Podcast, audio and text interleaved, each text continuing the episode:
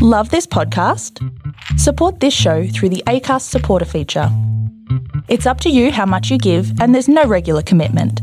Just hit the link in the show description to support now.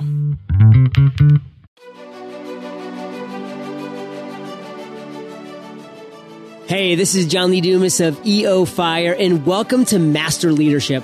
Great leaders ask great questions, and this podcast takes you on a journey to master leadership with questions that matter to leaders who matter with your host, Lily Sinabria. Hi, this is Lily, and today we are speaking with David Burgess, who is the New York Times bestselling author of Teach Like a Pirate and co author of P is for Pirate. He is a highly sought after professional development speaker, well known for his creative, entertaining, and outrageously energetic style. His workshops, seminar, and keynotes not only motivate and inspire teachers, but also help them to develop practical ways to become more creative and engaging in the classroom. Dave empowers teachers to embrace the mighty purpose of being an educator and sparks them to design classes that are life changing experiences for their students. As a teacher at West Hills High School in San Diego, he was the 2001 and 2012 Golden Apple recipient and the 2007 2008 Teacher of the Year. He was voted a faculty standout for 17 consecutive years in categories such as Most Entertaining, Most Energetic, and Most Dramatic. At a ceremony in Washington, D.C., the Academy of Education Arts and Sciences awarded him the 2014 Bammy for Secondary School Teacher of the Year. Dave specializes in teaching hard to reach and hard to motivate students with techniques that incorporate showmanship and creativity. Welcome, Dave Burgess. How are you? I'm fantastic. Thank you so much for having me on the show. We're so happy to have you. And as you know, this podcast takes us on a journey to master leadership. So, are you ready to pour into our listeners? I am absolutely completely ready. like a pirate. That's right. All right. Um, so, Dave, can you tell us a bit about your path to leadership and what you're doing now? Yeah, so I started as a classroom teacher, taught for 17 years at West Hills High School in San Diego, California. And partway through that journey, I was sitting down for lunch with my department chair, and he came in and he said, I just got put on the professional development committee for the district, and I thought to myself, how cool would it be if you put together a workshop based on some of that crazy stuff you do down in your room that nobody understands? and, and then he paused though, and he said something that changed my life. He said, but the more I think about it, I don't think you can because I think that your success in the classroom is just kind of you. I think it's personality driven. I'm not sure it's something you can teach to other people. And so I took that as a challenge mm. and I said, sign me up to do one of those workshops. And so I signed up to do a professional development workshop for the peers in my district, uh, a full day. And I drove away from that meeting going, oh my God, what, what have I just done? I don't have a workshop. I don't have any of this written down anyway. and, and so I got relentless about writing down everything I did in my classroom that I thought was successful and then tracing back to try to figure figure out where those ideas came from. And that became the first workshop that I ever did. And that was the beginning of my journey into leadership and not just being a classroom teacher, but sharing my ideas on a wider scale, amplifying my impact. And I also think there's a lesson there about jumping before you're ready. Oh, I yeah. did not have a workshop when I signed up to do a workshop. Mm-hmm. I, I mm-hmm. didn't have anything. Right. But I seized the opportunity. And then with that deadline, I was forced to pull together my workshop. So sometimes you have to grasp things before you're even ready for them. Absolutely. And so, what are you doing now? I began to do the Teach Like a Pirate workshops. I eventually wrote the book Teach Like a Pirate. And then now, what we do is we run a publishing company, Dave Burgess Consulting Incorporated, and we have 58 different books that we publish. We're always looking for powerful people with powerful messages and uh, trying to help them amplify their voice and to spread those messages. Mm. You know, I love to have educators on the podcast because I personally believe that educators are the most important leaders in education. And so I really appreciate you coming on and sharing your journey with us. Now, I'm just curious as far as jumping before you're ready, have you done that before that was the first time you did it? I didn't know anything about starting a business or running a publishing company. Right. And we did that too. I think too many people always try to wait for the perfect time. Yeah. And the perfect time is usually right now. Right. And uh, you know, they say that you jump and you build your wings on the way down. And I think that's sort of been our journey. You're a risk taker, which speaks to what you do. So thank you so much for that. Now, how would you describe your leadership style, Dave?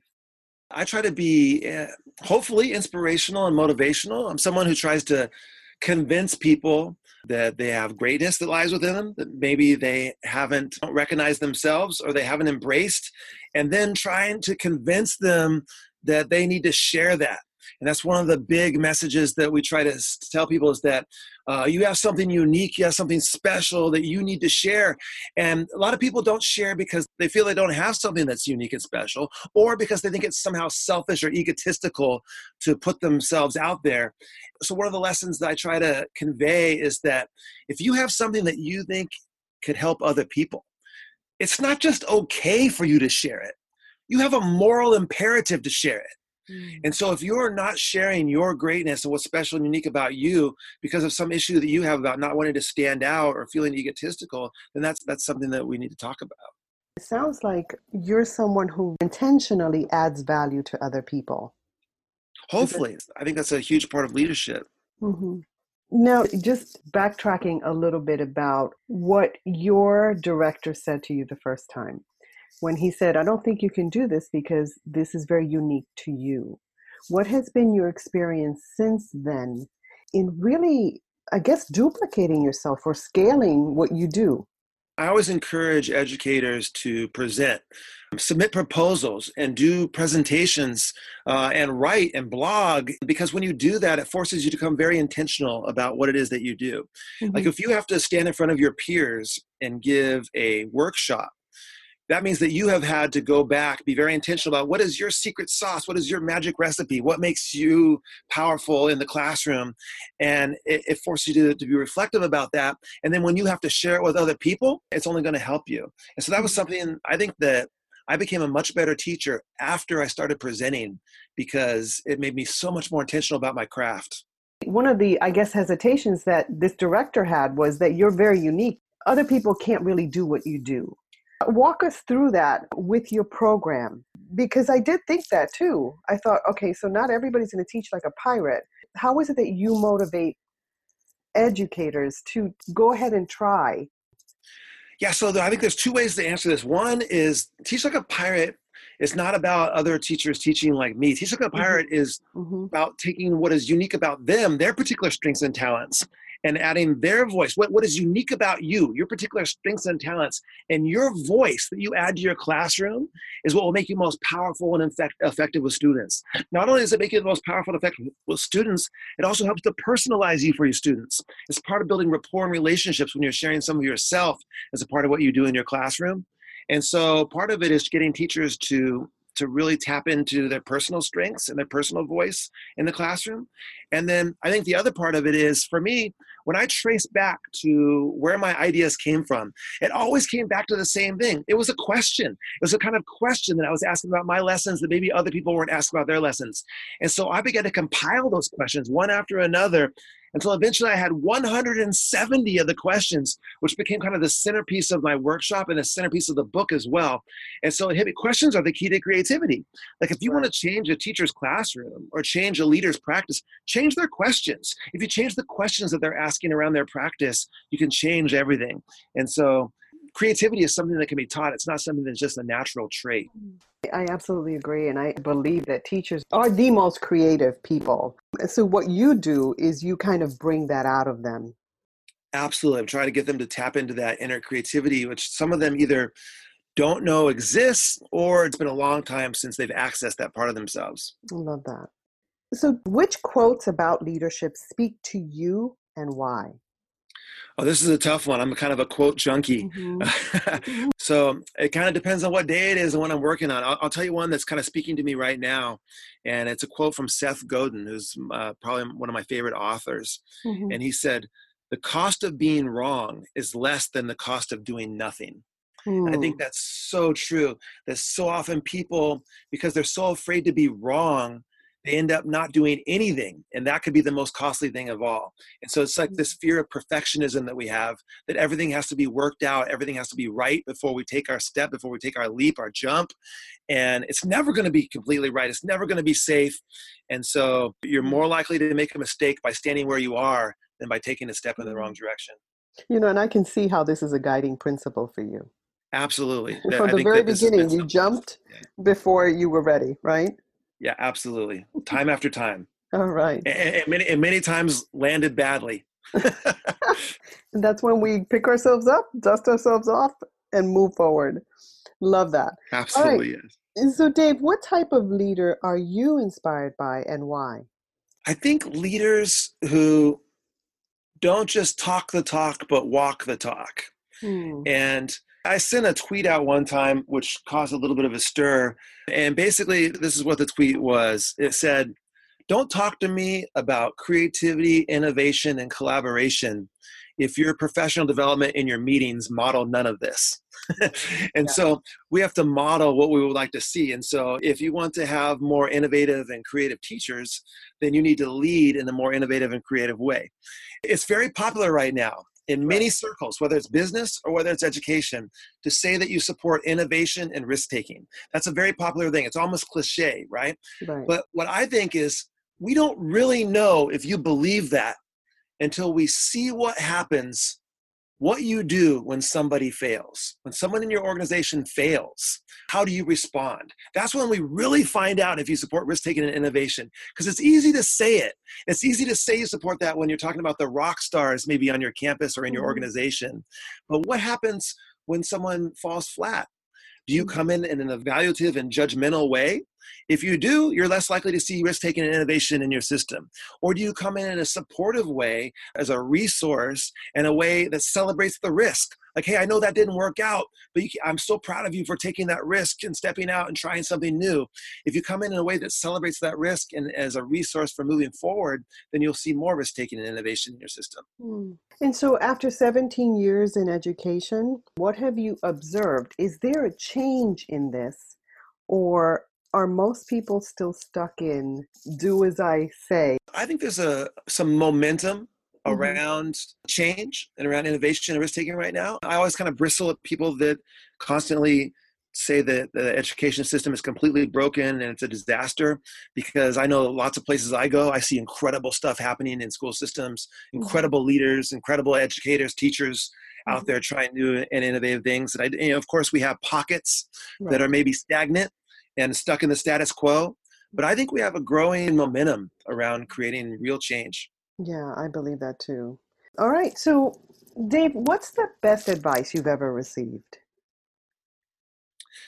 All right. So, I'm going to have to go back to Seth Godin for this one, I think. Mm-hmm. It's just two words long.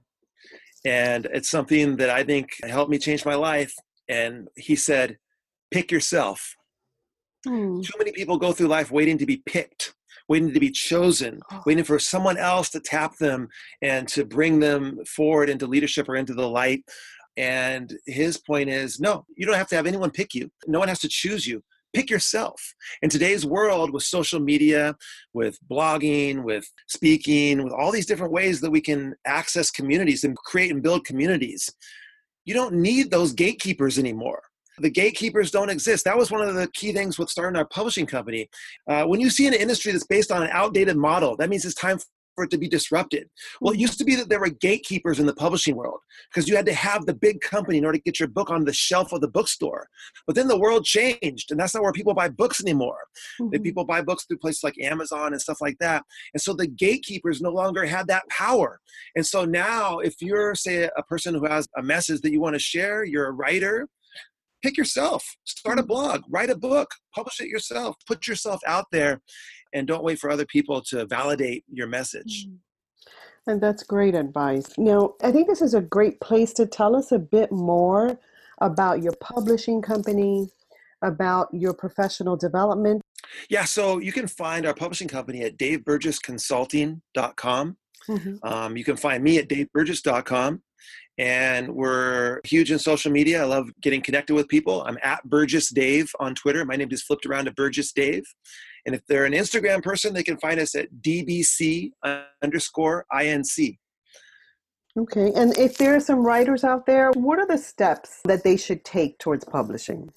If someone was interested in publishing with us, they can contact mm-hmm. us through daveburgessconsulting.com. But I think what's important is too many people come to me and say, hey, I want to write a book and then go around and speak about it and blog and be on social media. And I always tell them, no, that's backwards. Mm-hmm. Go speak first. Go blog first. Go podcast first. Do all these things first. And that gives you a chance to hone and craft your message. And then you can write a book. And so I think people get it backwards. They want to write the book and then go speak. I think they should go speak and then write the book. I'm because then, you. with real eyes staring at them, yes. they get to see what resonates, what doesn't. Right. They get to see what do people come up and talk to them about afterwards. What do people want more information about? And it's mm-hmm. going to create a, a much more powerful book if they're willing to put in that time on the front end and to build that platform, that community on the front end rather than trying to do it after the book. Mm. And I have to tell you, I've had several leaders on my podcast, teachers, who have said they've read your book, Teach Like a Pirate, and they love it. So when I had this opportunity, I was very excited. So thank you so much for sharing all this oh, That's great to hear. Thank you so yes. much. Hey, leaders, stay tuned for the rest of the interview following this brief message.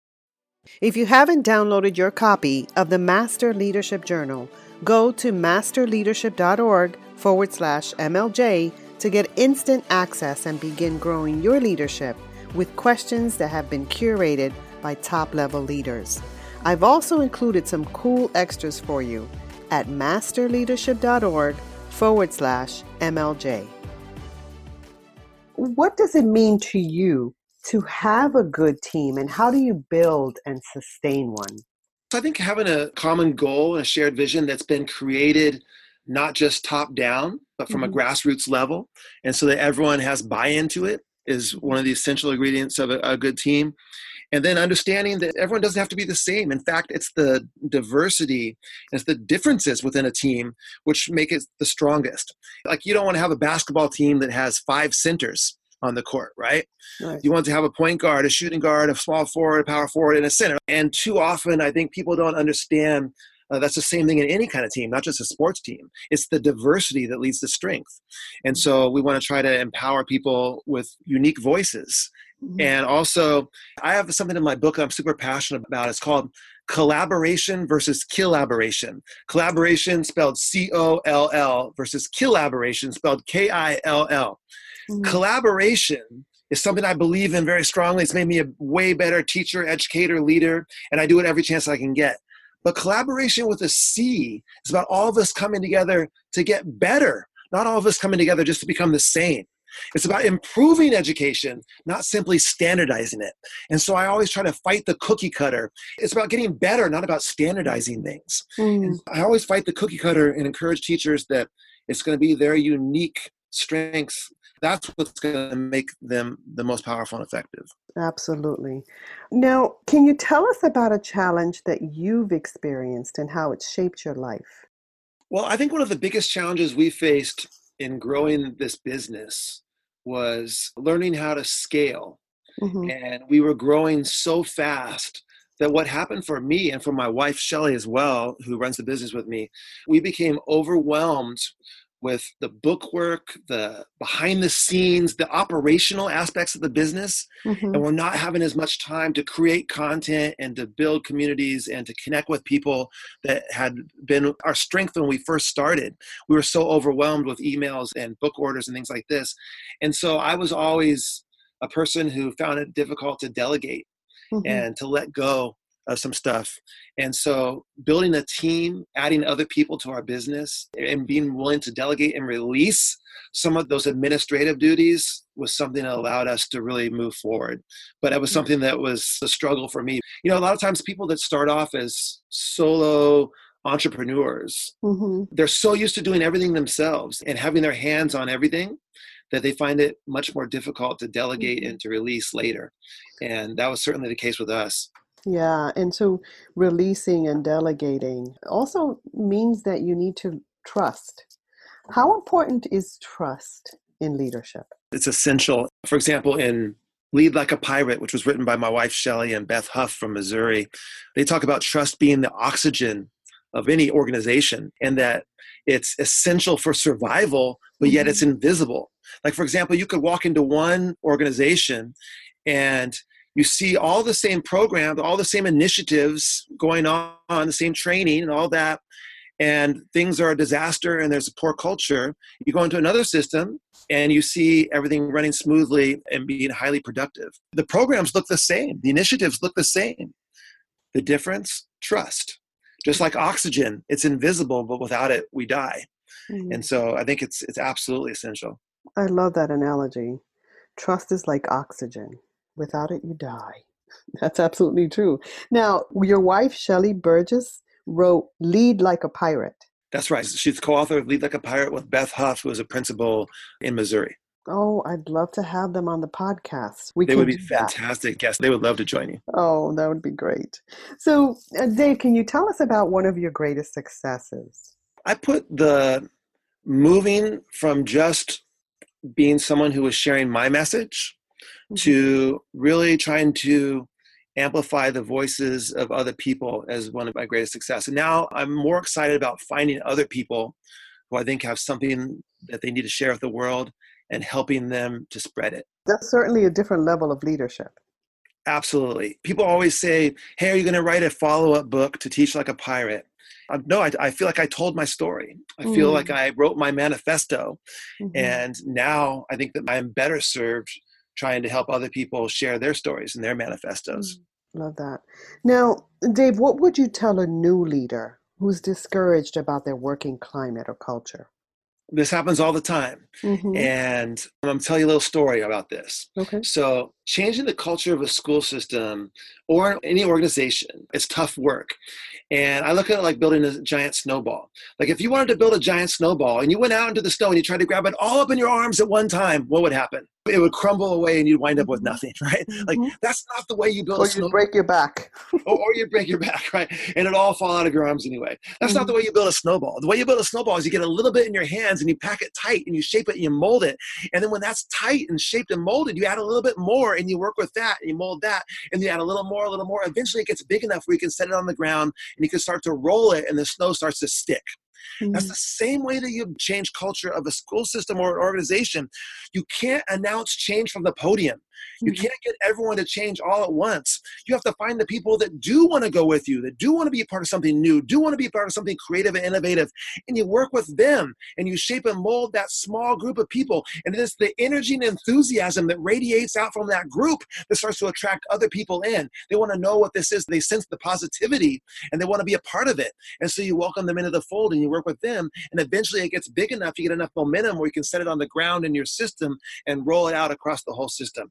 But it always starts with that small group of people who want to change. So, too many leaders waste their time and energy on the apathy and the negativity in their system rather than focusing where the positivity is and helping that energy to grow. Mm. And so I think that would be the biggest thing that I would tell that person that was disillusioned with, with their mm-hmm. culture. First, I mean, I love your visuals. It certainly paints the picture of what that's like. But when you're in it, that's sometimes hard to hear. So, how important is it to have a coach or mentor, especially for times like that? I think that's essential. And you know, I've mm-hmm. heard people talk about this before that no matter who the person is, having a mentor or a coach is not a sign of weakness. Mm-hmm. It's not a sign of being less than capable. It's mm-hmm. a sign that you know that in order to reach your full potential, maybe you're going to need some outside eyes, someone mm-hmm. who's not in the scrum, in the fight with you, mm-hmm. to step back it's like if you're in one of those large mazes that's like built out of hedges, for example, and all you can see is the hedge all around you as you're trying to make these decisions. Where if someone was in a tower above it, they could give you directions and lead you right through it, and it would be much easier for them because they're not inside of the maze. Mm-hmm. And so mm-hmm. sometimes it is important to have that coach, that mentor, who can maybe have some altitude and see things from a different spot. Yeah. And oftentimes we think that we're in it alone. It's important as leaders, as educators, to choose people who you want to speak into your life and ask them, hey, would you mentor me? Absolutely. Yeah. So, Dave, many leaders describe themselves as lifelong learners. What does that mean to you, and what are you learning now? Yeah, so I think that if you think that you have all the answers, then you're sorely mistaken. There's always something more you can learn. There's always another place to go. Mm-hmm. And I am a struggling learner right now. My daughter plays the ukulele, and she said, like, hey, I would love for you to learn how to play and to be able to play with me. And, and so I, I'm learning to play the ukulele, find it incredibly difficult. And it's been a humbling experience for me because I think of myself as a great learner. Mm-hmm. right? And it's something that I've done and excelled at throughout my life. And now here I am completely 100% struggling and running up against a wall. But I think it's mm-hmm. been something that's been good for me as well to show me that struggle again and to mm-hmm. remind me what it's like for a beginning learner. I was complaining about not getting very much progress the other day, and I heard like some of my own words coming out of her mouth, and she just said, "Well, it's because you're not putting the time in." I love when and, that happens. I mean, I love when that happens to other people, not to me. yeah. And you know what? She was 100% right. yes. yes. And you have to model persistence and perseverance, even when you like you just want to quit and you can't. Yeah, exactly. That's wonderful though, because you're also teaching her leadership skills and persevering yes, and what happens when you fail. That's pretty powerful. There's a lot of feeling going on, trust me. All right. So, Dave, if there were something you could change in education, what would that be? I think it's the overemphasis on standardized test scores. Mm-hmm. And first of all, the belief that we need to measure everything. And then when we do choose, choosing the wrong things to measure when we do. Mm-hmm. Just to give you an example of this, let's say that I'm teaching the civil rights movement to my students. What is more important? That they know and are able to spit out all the different features of the Civil Rights Act of 1964, or that they're able to recognize injustice, oppression, and be willing to stand up and fight it when they see it. Hmm. Obviously, the latter is what I want, mm-hmm. but the only thing that's on the test is the first one. Hmm. And so I want a class that is more concerned with fighting oppression and learning how to resist and fight injustice and to have courage in the face of these things I'm not so interested that they could tell me every single part of the Civil Rights Act 1964, right? Now, I want them to know both, but only one of them is going to be on the test, and it's not the most important one. So mm-hmm. I think that that's part of what the problem in education is that we focus on the wrong things. There's a mightier purpose to be an educator. We're in the life changing business, quite literally the life changing business. So it's about how we can create those life changing lessons and embed those life changing lessons into the curriculum in order to help students change their lives, which ultimately will change the world. Absolutely. I also believe that we're in the most important profession because we do educate the world. We do facilitate opportunities and possibilities for the world. I'm with you, Dave. Right. So, what have you read, watched, or listened to that our listeners should as well, and why? One of our top books that I think that would really resonate with school leaders right now is a book called Culturized by Jimmy Casas. He would be a fantastic guest on your podcast if you haven't had him mm. on yet. And it's about every student every day, no matter what it takes. Like it's about changing the whole culture of your school system and the way your paradigm of how you look at education and realizing it's about reaching every single kid. So that's a book that i think is very powerful especially in today's times is a book that, that leaders could gain a lot from. That's so valuable. Thank you so much for that. Absolutely. Now dave you have a lot of responsibilities. So what do you do on a daily basis to set your mind one of the things that I've incorporated fairly recently is running. Mm. And so I've been trying to work on my morning routine. Mm-hmm. And so I think the morning is super important. It's sort of like if you can win the morning, you can win the day. So what I'm trying to do is to get out of bed a little bit earlier, get up, stretch, focus, and then get out there. And for me right now, it's running. It used to be walking, but whatever it is, have some sort of a morning ritual. And if it can include activity, exercise, I think that's super powerful. It just kind of puts you on the right foot for the rest of the day. And so I think that's something that's helped me a lot. Win the morning. All right. If you were to go back in time, Dave, what advice would you give the younger you about leadership? Start earlier. 100%. And for the listeners, what that means is start now. There's never going to be the perfect time. There's always going to be excuses. There's always going to be your family's not going to be in the right spot. Uh, your finances aren't going to be in the right spot. There's going to be too much going on at work. There's going to be health challenges. There's always going to be something that makes it not right in your mind to start right now. All those things are wrong. Right now is the best time to start. Wonderful. Now, is there anything else you'd like to share with our listeners? Live wide and read wide. A lot of the best education books aren't even in the education section, right? and so I always encourage people to read wide and to live wide. Teach Like a Pirate is a really strange book. There's not one single education book that's referenced inside of it. Not because I don't like education books, I'd publish them, because that's not where it came from. It was from the outside drawn in. When we are involved in creating new hobbies, new interests, all those things provide us ammunition from outside the educational world that we can bring back into the education space. And so, for example, it's my background as a basketball coach has influenced how I give feedback to students, how I break down instruction. My background as a magician influenced my sense of staging and showmanship and incorporation of props and things like that. My background as a marketer and entrepreneur, like how a marketer creates buzz for a new product release, I create buzz for lessons and content, right? I'm using marketing techniques in the classroom. I'm selling to my students. My background as an MC, like if you heard me give give a professional development program, you say, wait a second, is this a show or is this a workshop, right? Mm-hmm. And so my background has influenced my professional development speaking style. I'm a person who's used to speaking in a fast and flourishy way on a microphone in front of people. And so all these things have come together to create the best me.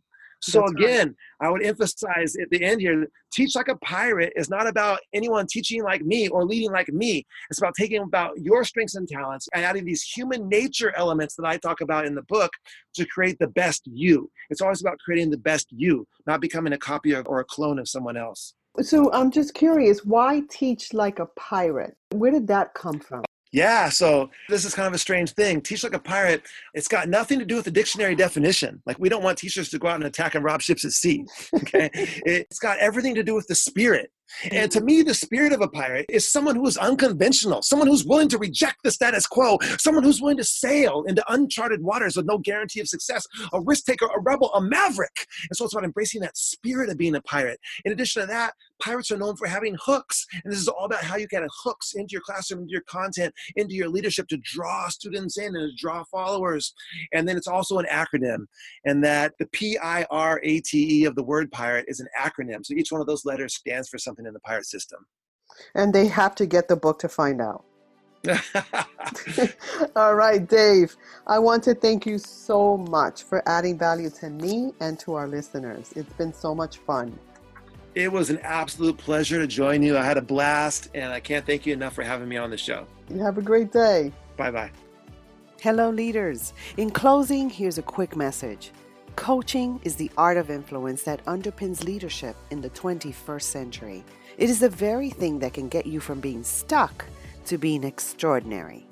So go to masterleadership.org and sign up to get a free coaching session. Until next time, continue to ignite that leader in you.